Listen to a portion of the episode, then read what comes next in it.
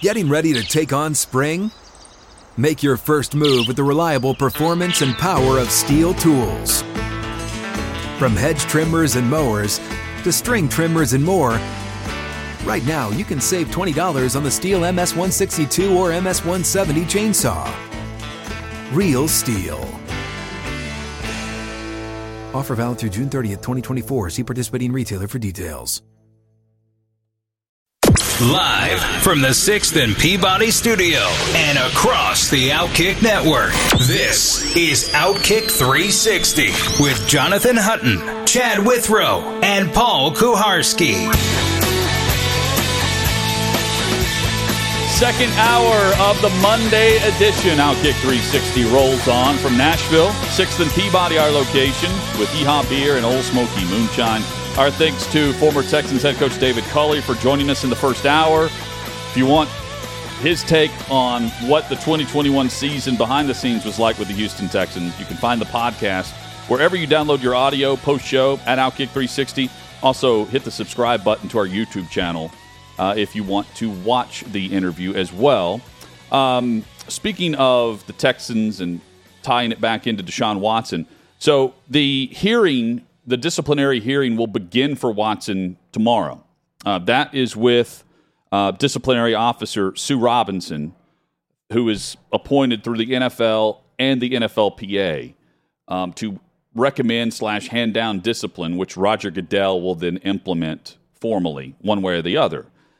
This takes place tomorrow. I had not seen an official... the investigation, the independent investigation has concluded. But it to must this point. Have. Yeah, but it had to. It's got to be over now if you're going to now take the findings and interview Watson. They've said for like 3 weeks. I feel like it's wrapping up. Should have a conclusion to the investigation soon. Right. But I'm with you. I haven't heard specifically the investigation is closed or they're finished with the investigation. But it's just they're nearing it in. It must be. I wonder if they're just not going to say that, or if they're going to let us presume it, or if that's coming today. Is there anything? And I haven't seen anything in what I've read saying how long this is expected to go. Is it a one-day thing? Is it a multiple-day thing? Anticipated, obviously. The only thing that has been reported is it is slated to begin Tuesday. It doesn't say how long it's expected to go.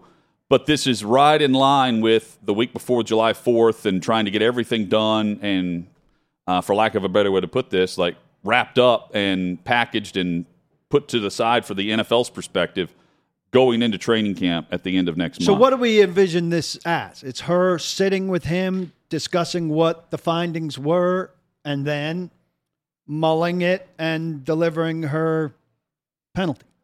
Yes. Maybe she hears from the league and the PA. We don't know if they're going to be allowed to be heard from. Yeah, it's up to her. She can if she wants. Yeah, she can if she wants. And the reports were at the beginning of last week and then the week prior that the NFL wanted to present their side of things, lobbying for a lengthy suspension, a season-long at least type suspension, and that the NFLPA was preparing for an unprecedented suspension that they would appeal based on prior precedent in – if matters not close to this, but the ownership issues that either have not been addressed or are addressed with not much going on from the league's perspective.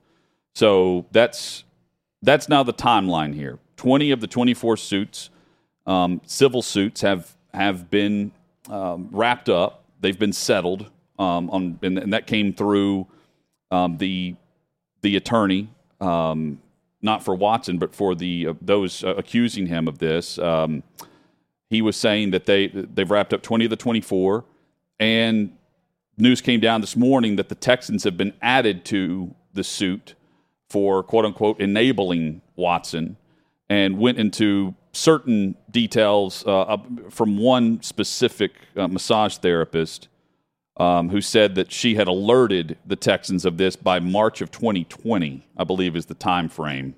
And, of course, all the news came out in what was like April, May, June, somewhere in the late spring, early summer, if my timeline's correct, of 2021, of last year.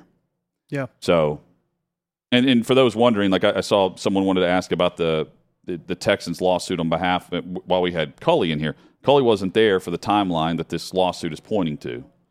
That would have been O'Brien that previous year and staff.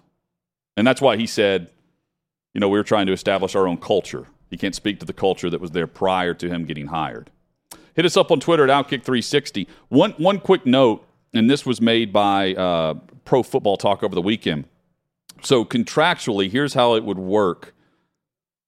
Based on what I read from Florio at the site, at Pro Football Talk, about Watson's contract, based on the way the NFLPA has structured things and the disciplinary actions that could come, if it's for the full season, his contract will then toll another year.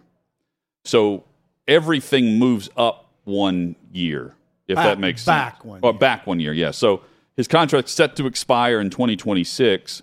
It would now expire in 2027 if he doesn't reach an accrued season for 2022. Which is 6 games, I think.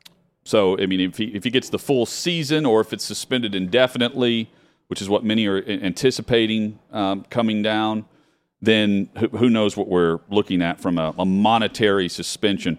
But it's not like he's not missing any of the money of the fully guaranteed contract. It's just pushed back a calendar year for when he will receive it. But that pushes back his 2001 year contract to 2022 contract to 2023. So that $1 million base moves. Right. So how does the suspension money work? You know what I mean? Yeah, I mean, I think it's suspend him the off way his base. The way for it this has year, been reported, and then it tolls. The way it was reported, whenever he had the fully guaranteed contract, was it was structured as though that first year base salary was awfully suspicious for what they thought he would be missing out on in year number one. Although at the time, no one thought he was going to be suspended for a full season, which would then toll the contract forward a year instead of moving forward with just $1 million lost. I mean, if it continues to toll forward, he's never going to, I mean, unless it's a true voidable type suspension, which I don't know if that's been reported or if it's even coming close to being a voidable contract based on the fully guaranteed money that he signed up for and that the Browns gave him. I mean, I don't know if he'll ever miss out on much of the contract that's going to be paid. Well, I think it just happens this way. He makes no money in 2022 outside of what he's pocketed as signing bonus. Right. And plus his contract gets pushed back. So the big base that's scheduled to come in 2023 doesn't come. So the low base year gets pushed back. Everything gets pushed back. So he makes no money because he's suspended for the entire year, if he is, hypothetically. Makes no money in the first year because of the suspension. And then he only makes that low base that was scheduled for the first year in the actual first year when he's playing. Yeah, but it's not. I want to stress this. It's not really hurting him in the bank. Well, he's got the he would have not played over the last 2 years, hypothetically now, and he would have made $54 million over those 2 seasons. That's of $10 million from last year, and he got $47 million. He had $44 million in a signing bonus from the Browns. So it's. I don't know what you guys make about the reporting on all this and how everything is going down, but to me it's just further evidence that none of this is necessarily about what's right or just. I'm talking about what the Browns have done in this guaranteed contract. I'm talking about what has happened to the Texans and what could continue to happen to the Texans.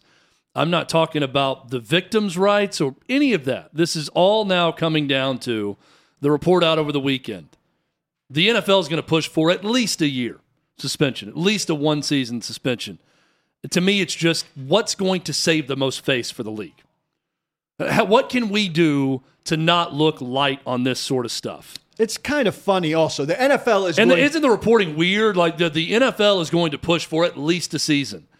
And I'm thinking, okay, it's the NFL's decision. What do you mean push? Right. The NFL is going to push her then just do it for a year, because it wants her to do most of the damage when Roger Goodell ultimately can adjust it to whatever it wants. So if she comes back with 14 games, he can add 3. They can get the year that they want. Right. But they'd rather he only add 3 games than she come back with 12 and he have to add 5. Or she come back with 10 and he have to add 7. Right. They want her to take the brunt of it instead of him taking the brunt. They want the independent disciplinary person, whoever's in that role, to take the hit, to recommend the suspension that the NFL wants, so it can just point to, well, we appointed this, but the NFLPA agreed to appoint Sue Robinson to this position, which jointly agreed on, and this is her call based on the investigation that she had and based on the independent investigation that was handed to her. So it's, I mean, but they can get what they want, whether she does it or not, by him doing it. I don't think any of it is about, they're not being honest if they're saying, well, we want to do what's right by the victims and against Deshaun Watson. It's all this big game of saving face. Yes. That's what's taking place right now. It's, we can't appear to be lighter on any type of alleged sexual crime than Major League Baseball was with Trevor Bauer. We can't seem this way. But we all know at the end of all of this that there's going to be a bunch of people pissed one way or the other. I also think if he's not banned from football, there's going to be people that's going to be tweeting about how he should be banned for the game, from the game for life. I also think the Browns, we've touched on this before, did some of this to themselves. Because if they didn't do that contract thing, maybe the league would be a little less inclined. Agree. Maybe the public would be a little less outcry. If he had a $20 million base this year and he was going to lose 12 of it based on the suspension, then maybe people would feel justice in a 10-game suspension. Well, it's a great point, Paul, and here's why. A substantial amount of money. What that contract did was took the other owners off of your side if you're the Browns. Typically, the owners would say, I don't want the league necessarily giving a top five quarterback a 1-year suspension without criminal charges. Because what if that's my top five quarterback eventually? They all look at it through their own lens. Well, what if this happens to me? If there's some sort of scandal with one of my players, I don't want the league with that level of power to take my franchise player away for a year when there's no criminal charges. Well, when the Browns set that precedent with the guaranteed money, now the league is saying, let's set the other precedent. Hammer this guy. That way we can always go back when we're dealing with agents and say, this is why we don't give guaranteed dollars. Too dangerous. Because Deshaun Watson got suspended for 2 years or for a season and a half or a full or whatever it is. That, to me, took the other 31 owners off the side of the Browns and on the side of throw the book at Deshaun Watson. And that's not a good place to be for the Browns. Well, we're headed to the fully guaranteed money for the top guys. Clean top guys. Well, I would say. I mean, absolutely. I mean, but that's who's not right now. Right. So I would say that the upper echelon quarterbacks are going to have the leverage to ask for the fully guaranteed money. You know, the base salary, it had, I can understand for those that would say, from a monetary standpoint, it's got to give the Browns some type of flexibility moving forward on the deal to structure it the way they did. But it also, in the timeline and how everything worked out, where according to the reports, Watson had the Browns listed, what, third? Maybe fourth on the first out, right? A four. And then all of a sudden things changed. And it's because of the fully guaranteed and the way things were structured in the player's favor. So I can understand. The Browns did what they had to do to get Deshaun Watson to agree to go to Cleveland. Yeah. And look, the way it's structured this year, it gives them flexibility because they're paying Baker Mayfield $18 million, whether they want to or not. They're going to pay part of that salary to trade him, or they're going to cut him, and it's going to count that against the cap. So they wanted some flexibility on that first year of Watson's mega deal in order to be able to make things work and not lose out on multiple contracts or not be able to extend another player this offseason they wanted to. So that all plays into the idea of why they had to structure it the way they did. But first and foremost, it was to lure the quarterback that they wanted because they were so desperate for one to Cleveland. Because if not, we're talking about, well, we absolutely could be talking about the Miami Dolphins quarterback from last year. We're also discussing possibly the Atlanta Falcons quarterback, the Carolina Panthers quarterback. I mean, there's a lengthy list of teams that were interested that maybe didn't make the top four. Seattle comes to mind, but Watson had the no-trade clause, so he controlled all of these options and ultimately picked Cleveland after it was reported that the guy who controlled where he went Didn't want to go there. And then it still ends up getting the first-round picks and everything that was traded away for him. So it's a mess. The Browns brought it on themselves. But at the time, they the presser, when they had one of the general managers, not the general manager, but one of the front office guys there discussing the contract itself with Watson sitting there, he said, look, we have an open line to the NFL, and we're monitoring this entire process. So... and when they traded for him, they knew he could possibly be suspended. I don't think there's a chance that they thought he would be suspended for the season. I don't either. I mean, it wasn't in the ether. And we still don't know the timeline of when we will hear something. All we know is the hearing starts tomorrow for Watson, which is and that goes with the timeline that we've heard that they want to get this wrapped up well before training camp. The appeal process and then Goodell's ruling on the appeal, that can happen very fast because my guess is the NFLPA, Watson and others already have the appeal written and ready to go. It's just filling in the blanks on how long the suspension's going to be, on what they want to appeal to.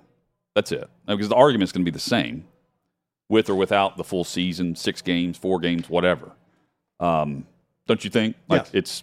It's that should happen very, very fast. The appeal is should already be written out. Avs win the Cup last night. Colorado wins on the road in Tampa. And they closed it out. Final score of 2-1. They damaged the Cup in the process. All banged up and beaten up. But that's part of the... charm. There is a charm to that. The Cup that's... I'm watching that and I'm thinking... That's not a ding. I mean, that's a... But I'm thinking like... so flattening. Should it be that easy to damage? That's a pretty... big fall. Not really. I mean, the guy's skating and he's like coming in for the group photo and it falls down. Like, we've seen the Lombardi Trophy tossed from boat to boat. And this could barely be, it tips over and there's a dent in it. And I'm thinking, is this... Well, Gronk had soft hands. Yeah, and it would have fallen into water, not frozen water. Well, it could have fallen. It could have hit the boat. Would be the worst damage it could have done on the way over. But, Gronk caught it like he'd catch an egg. He accepted the trophy on the throw. But I'm thinking ice did not accept that cup. There are harder metals that this thing could be made out of, though, is my point. If it's going to be that fragile, you shouldn't allow them to have a day with the cup if it's honestly that fragile. What was the material on Game of Thrones? Valyrian steel? You prefer that the Stanley Cup be made of Valyrian steel? Yeah, but I like the fact that it's scratched up and dinged. I just don't want it like caved in that easily. Colorado was amazing in that third period. They allowed Tampa Bay 2 shots while they're holding on to the 2-1 lead before they pulled the goalie. Totally deserved it. I mean, Tampa Bay was out of gas, and Colorado speed, skill, and some creativity that just took it to another level. I was getting nervous for Colorado when Tampa scores, 4 minutes into that game. It's up 1-0, and I'm thinking they're about to send this thing. They're at home. That place is rocking. I love how they go to Hammer Time by MC Hammer when they score a goal. And I'm thinking this thing's going to go back to Colorado for a Game 7. You can be real nervous at that point with that 3-1 lead, and it evaporates to a team that's going for a third straight Stanley Cup. And instead, Colorado, I mean, that's the response you want to see with what happened after that first goal. Stan Kroenke gets his second championship in, 5 months? Pretty impressive. He owns the Rams. Technically, his wife is in charge of the Avalanche because as the owner of the Rams, he cannot also own another top whatever pro sports franchise. But he's getting the credit for his second because everyone knows who's in charge there. Just like his son runs the Nuggets, right? Sure. So it's in the family. And Kroenke, it's crazy how the ebbs and flows of championships seasons and cities. So, Tampa has the run with the Bucks and the Lightning. The Rays have certainly been very good over the recent years. Boston had all the runs where they were stacking up back and forth between sports. The Bruins, Celtics, and Red Sox won in the same year or back-to-back years at one point. Horrible in the early 2010s, I believe, was the time that was happening. You've got you know, Atlanta winning, but you had the Dodgers close. The Dodgers have been good. Of course, the Rams win. But now it's, I'm tying in the ownership, too, where you can have – everything comes in numbers. It's not just a one-off. And, you know, here's Kroenke living the life. Meanwhile, ties to Denver and L.A. probably making a couple bucks off of that. Not bad either, yeah. This is also the third title since, 2001 for Colorado? Yeah. It's a good organization. Yeah, that's consistency. I've always kind of liked them. I like their look. I like the colors. And you like those colors when they're good. It's like Dennis Leary. You like that? Yeah. Huh? When they're good, they're good. Okay. When they're good to watch. I like it's third weird. Since '96, it was '96, and then 2001 was also the year. Well, I mean, now let's count trophies for the Denver Broncos. Also, if we want to go back to '96 with the '97-'98 back-to-back, yeah, the Super Bowls, and then Peyton winning one. Denver's not a bad sports town, but the Broncos have been pretty bad for a decent while now. I mean, I wouldn't say they're a bad organization. They've been mediocre. No, it's a good organization. But they've never bottomed out. They're not the Jets. Run now. I mean, to their standard. They're not the Houston Texans. Let's put it that way. Even though the Houston Texans had a nice run of divisions. To their standard, they've been poor recently with the quarterback problem. Who's the next city now? If it was Boston and Tampa. It could be Denver. Is Denver with Russell Wilson? I mean, they're not out of the conversation. How the Nug-Nugs looking coming up? Are we about to enter a Nuggets or dynasty? It could be New York. The Yankees could be back. Rangers went to the semis. I hate the Mets. I just love how it pisses you off when I mention the Mets as being really good. Knicks aren't. Well, it could also be L.A. The Nets could be the Rams and Dodgers. Nets could conceivably do something. Can you be that city without having an NFL team be part of it? Well, because New York does not have that right now. Well, with either the Jets or the Giants. No. Well, the Jets are on the upswing at least. Giants. I mean, pitiful. If by upswing you mean they were rock bottom, and there's only one way to go. But I'm not looking at that franchise and thinking, no, you're not taking really title. Good. They had a great draft. I like the draft they just had, but I don't think Zach Wilson, is Andrew Luck when he was starting out his career either. He's still very much a question mark. Well, I think if you're in New York and the Yankees win a World Series and the Rangers win a Stanley Cup, New York's in that. Yeah. I mean, that would be a massive thing for any other city. Yes. You can't downgrade New York just because the Jets, they have so many teams and they haven't won a higher rate. They have that many teams, though. I mean, I feel like you got to get a third sport involved to really – I mean, Boston had the third sport. They had a reign with Celtics, Red Sox, and Bruins. If the Red Sox and the Bruins won, we'd never hear the end of it from Boston. Patriots were also involved. But if the Patriots are down now and the Red Sox and the Bruins won, you'd hear a bleep ton out of Boston for how great they were. And any other city. Yeah, I guess. But I still would have to throw a third sport in there. Right, I mean, even if it was the Patriots down, it would need to be Nets, Red Sox, Bruins, Celtics. It would need to be the Nets in New York's case, right? That's the most likely scenario, and I'm not counting on that. There's so many teams to pick. I mean, Islanders. What if the Islanders get hot? We claiming that? I mean, they would. I mean, yeah, that's what I'm saying though. Like that's claim Buffalo. That's where I downgrade. Yeah, the Bills. How about that? Sabres. All right, Bills. Sabres count. Bills, Yankees, Rangers. Bills, Yankees, Rangers. There it is. I mean, it's been a great time for my Rangers and my Sabres. What a time to be a New Yorker. Nobody. I get to watch Josh Allen on Sunday, and I get to watch the Rangers play on Saturday night. Nobody. What a time to be alive. In New York City is claiming. Oh, I know. Buffalo. More people in Erie, Pennsylvania are claiming Buffalo than New Yorkers. Yeah, Cleveland. New York City people. Davey brings up a good point. Denver also has the NBA MVP in town. So there is a buzz. They may not have a title with the Nuggets. It's a good sports town. Yeah. And they've got the biggest footprint of any sports town in America, right? I mean, you look at the map. Can I be completely honest about today's NBA? I have a hard time differentiating between the Nuggets and the Mavericks. Because they're both, I feel like, built on the same principle of spread five guys out around the three-point line with European players mixed in. And they're just very similar franchises to me. You know what differentiates them to me? You say that, and I'm like, oh, yeah, Jokic was the MVP. But now, is he a Mav? Or I had to think for a second. Is he a Nug or a Mav? Use this. Oh, he's a Nug. Use this. Mark Cuban's on Shark Tank.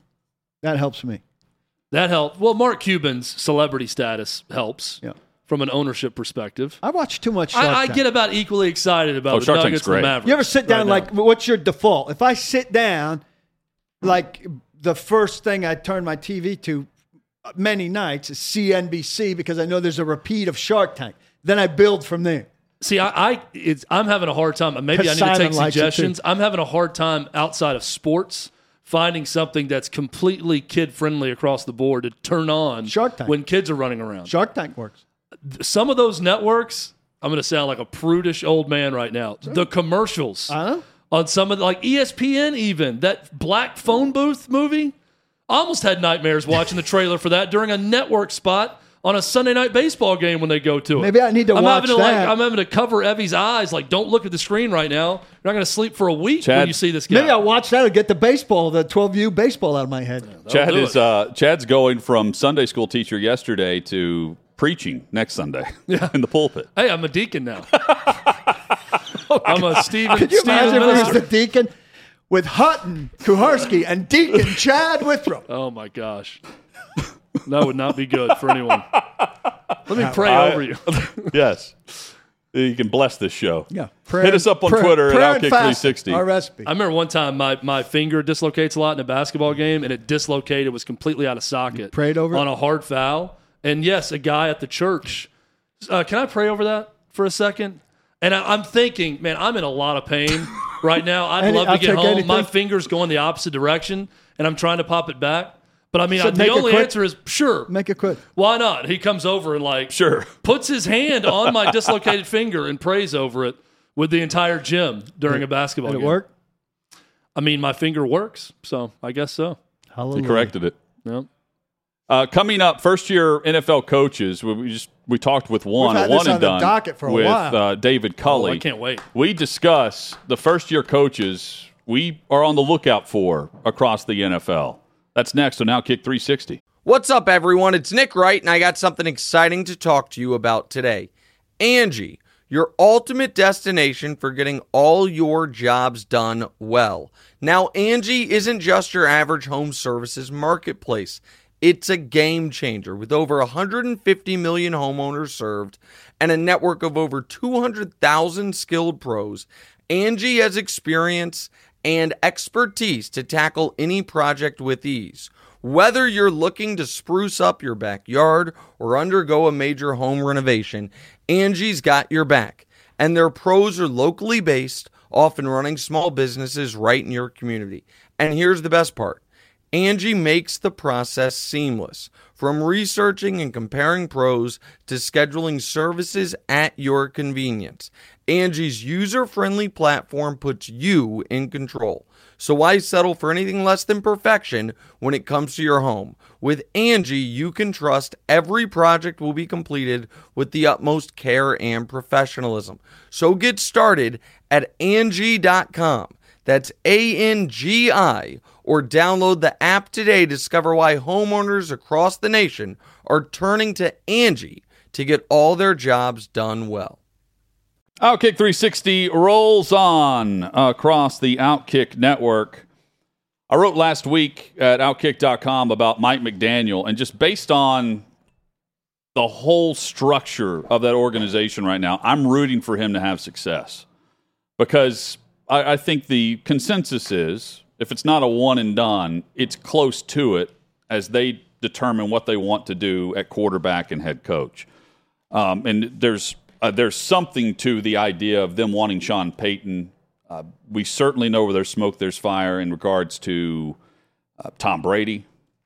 And I'm not saying he plays there anymore, but there's some involvement there in some capacity. And Mike McDaniel is there. He inherits a team that also has Tua Tagovailoa going into a make-it-or-break-it year based on the way his contract's structured off of the NFL draft and his rookie contract in Miami. That being said, McDaniel's on a list with first-time head coaches with Matt Eberflus, Brian Daboll with the Giants, Nathaniel Hackett, who is now in Denver, and Kevin O'Connell, who is the new head coach of the Minnesota Vikings. We have other new coaches across the league, guys who have had opportunities prior and are back in it. And here's Mike McDaniel, the guy that I said looks more like the guy who you would go down the hallway for at work at the office to fix your computer, who just arrived 30 minutes prior because he woke up late. instead of the guy who's going to deliver a message to the 53-man locker room and currently the 90-man meeting room going out to training camp. What do you guys make of the first-year crop, and where does McDaniel fit into all this? I like the vibe from McDaniel. I like where he comes from. He's part of a good tree. And I actually feel like he's going to have success, but I contradict myself because I don't like his quarterback. And I don't think Tua is going to be an NFL success. I think this year's Miami story is going to be that they gave him every chance and that he turns out to be average to slightly above average quarterback. That shows that you need better than that. And I think this whole list, and you add in even the guys now who Peterson, McDaniels, Dennis Allen, Lovie Smith, who are new coaches, but not first-time head coaches. I think I asked that question about all of them. Who's your quarterback? And so who's in the best shape there? Nathaniel Hackett's in pretty damn good shape coming in with Russell Wilson. Doug Peterson should be in pretty good shape with Trevor Lawrence, who we didn't see much from in his first year, but we're all giving him a pass. And certainly Josh McDaniels. I like his quarterback situation in Vegas with Carr. Those are the three guys who should come out at the top of this list. I'd put McDaniel right after that. So of the retread guys, and I enjoyed your piece, Hutton, on McDaniel. That's my vote too, because he's so different. I like to see when different succeeds, because maybe that leads to some different ways of thinking for other coaches and other owners and GMs, how they hire. The better different does, the better. Yeah, and maybe we get some more entertainment out of the hires moving forward with certain owners when they have an opening, if Mike McDaniel has a lot of success. Of the retreads, the only guy that I'm really rooting for is Doug Peterson, only because I truly believe he deserves it, because he won a Super Bowl. And it's been very odd that he hasn't had more opportunities, right? I mean, I know it hasn't been that long, but if there's someone I look at and I think, man, here's someone who could have success, should have success, I'm rooting for Doug Peterson and his career to have success as a retread because he's already won the Super Bowl. Lovie Smith, okay. Not really excited about that with Houston. I'm out on that. I'm not only not excited about it, I'm anti that. I mean, the situation in Vegas, okay. Failed in Denver before. I mean, not really excited about that. You look around the other first-time head coaches, it's a lot of the same. You know, it's typically someone who has studied or trained under one of these young, hotshot offensive coaches. So, yeah, I mean, I know Mike McDaniel fits that bill also, working for Shanahan in San Francisco, but his personality and his background is so different, I can't help but root for him to do well. I'm on the like retread quarterback. Like, again, if you go through the list, Eberflus has, you know, a young quarterback who I think is overrated, but it's still early, right? Daboll, the Giants are another team that we haven't really mentioned, but they're going that path of trying to surround a guy who hasn't lived up to expectations, but that we don't really rank with a lot of these other guys because we don't think Daniel Jones is as good as they are. But they're approaching things the right way, and he's a good coach who's had success with guys, beyond Allen. Dennis Allen, I'm just a total non-buyer on the Saints. That's one of my big offseason themes. Lovie Smith, I think, is fired in a year at Houston. You know, even if Davis Mills is good, they don't have much talent. Kevin O'Connell, I couldn't be less interested in the Vikings, though I do think there's a chance for them to this is the biggest swing to me in the coaching personality type. And Zimmer had been there so long, and I think everybody grew so sick and tired of the sour coach that here comes in a fresh, young guy who is total opposite of the dour, old guy, that maybe it regenerates the organization to a degree. But it's still the same quarterback who is good but not good enough that it's just a tired act to me.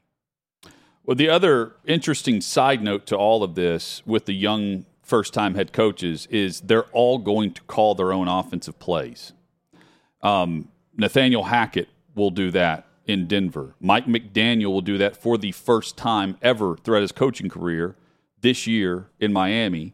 And Kevin O'Connell is also calling plays in Minnesota. Brian Daboll might. He may end up calling plays, but Mike Kafka has also been mentioned with the Giants as a potential play caller. And this was as late as late May, early June. They had not announced or decided.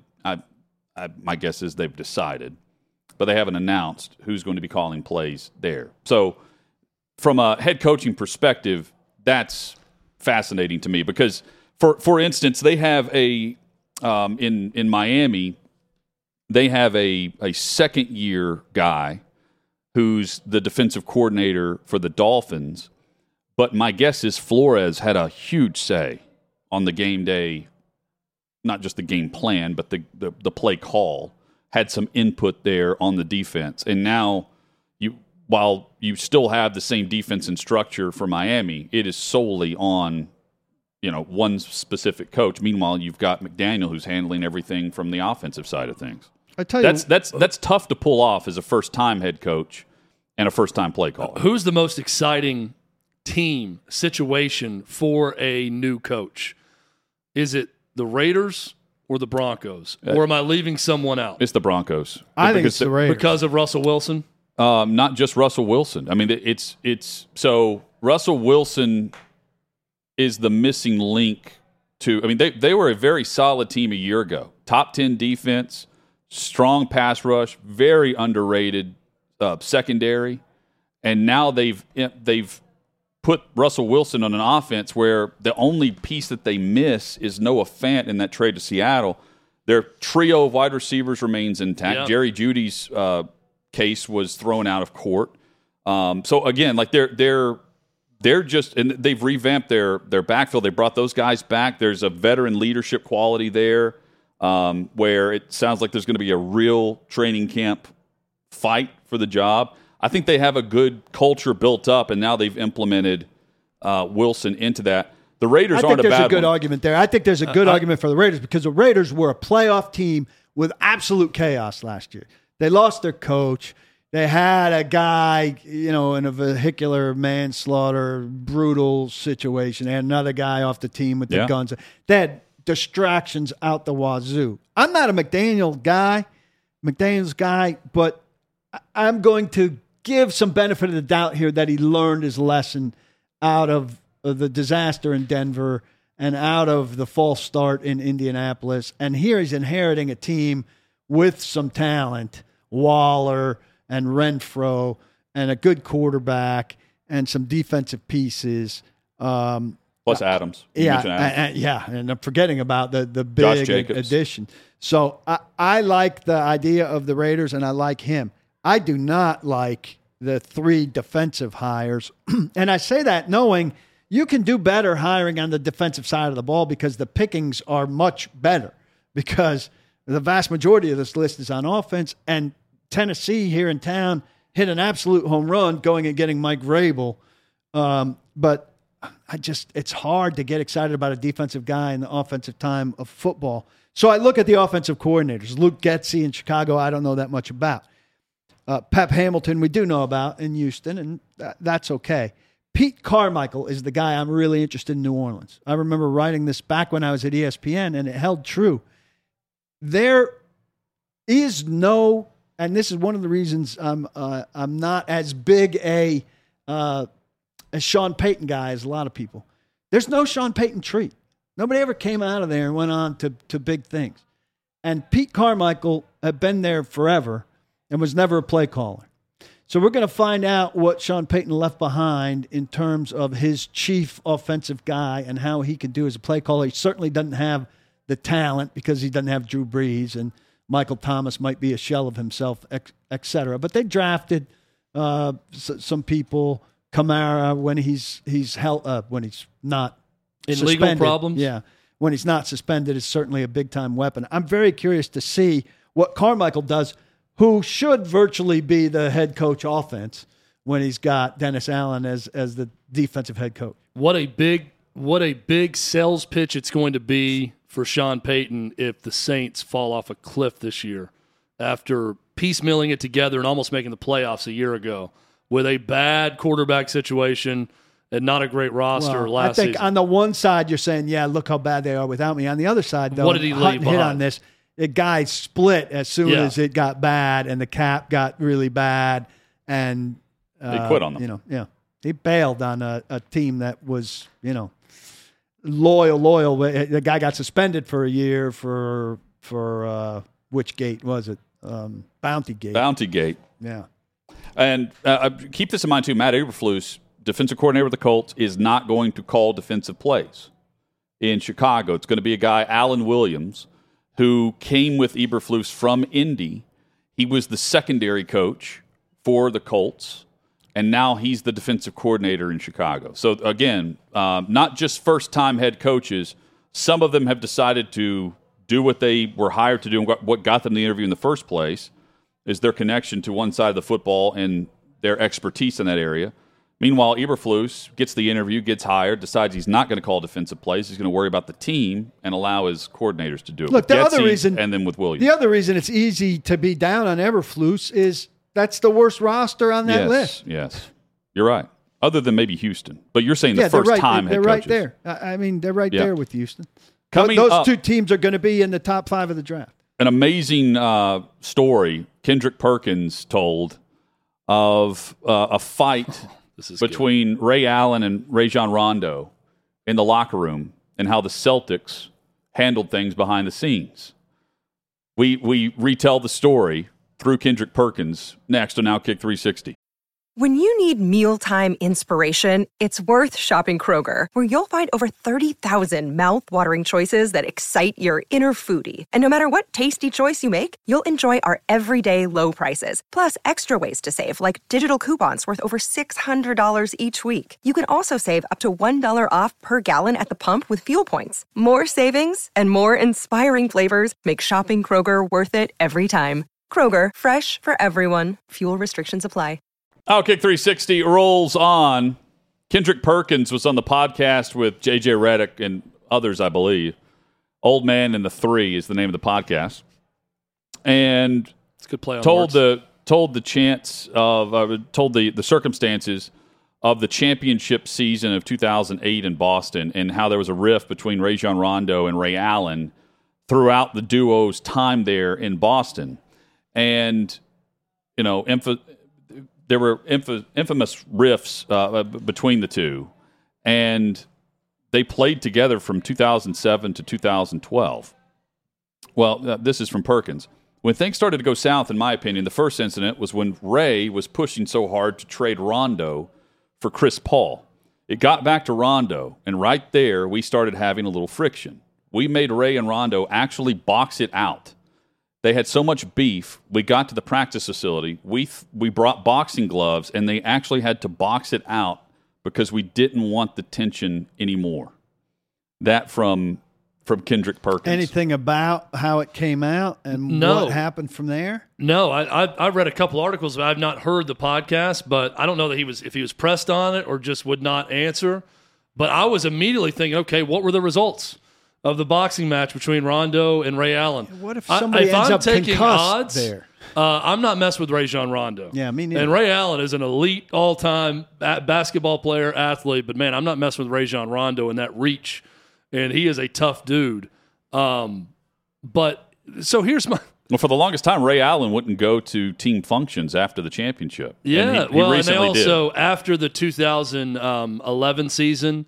Either that or after the 2012 season, he bolted for Miami, and his teammates hated him because the Celtics played them in a 7-game series in that 2012 series against the Heat, and they felt like you're selling out. Now, we're going to come back and beat them this year with you, and instead you joined the enemy, and that rubbed a lot of people the wrong way. So this is great in theory. Hey, you guys have a problem. You're not going to address it. We're going to force you to address it with fisticuffs and box. I like the mentality behind that. I don't know that it solves anything if one guy gets his tail whipped in the ring. Also, how do you feel if you're the guy? Like, if I'm Ray Allen, I get whipped. you know, in front of my entire team. If you go in there and you both trade some blows and you respect each other at the end, you got a bloody nose on each side, maybe a minor concussion or whatever, but you felt like, man, we're two tough guys who fought it out and we both got our shots in, then you move on and feel good. If one guy whips the other, I don't think that's solving anything for the guy that gets whipped. I don't know about the minor concussion part. If somebody comes out of it with a broken nose and has to wear a face shield for the next 6 games, that's not good. Well, again, I'm not talking about the – obviously they're not thinking about someone's going to get hurt and the GM's going to be mad at us.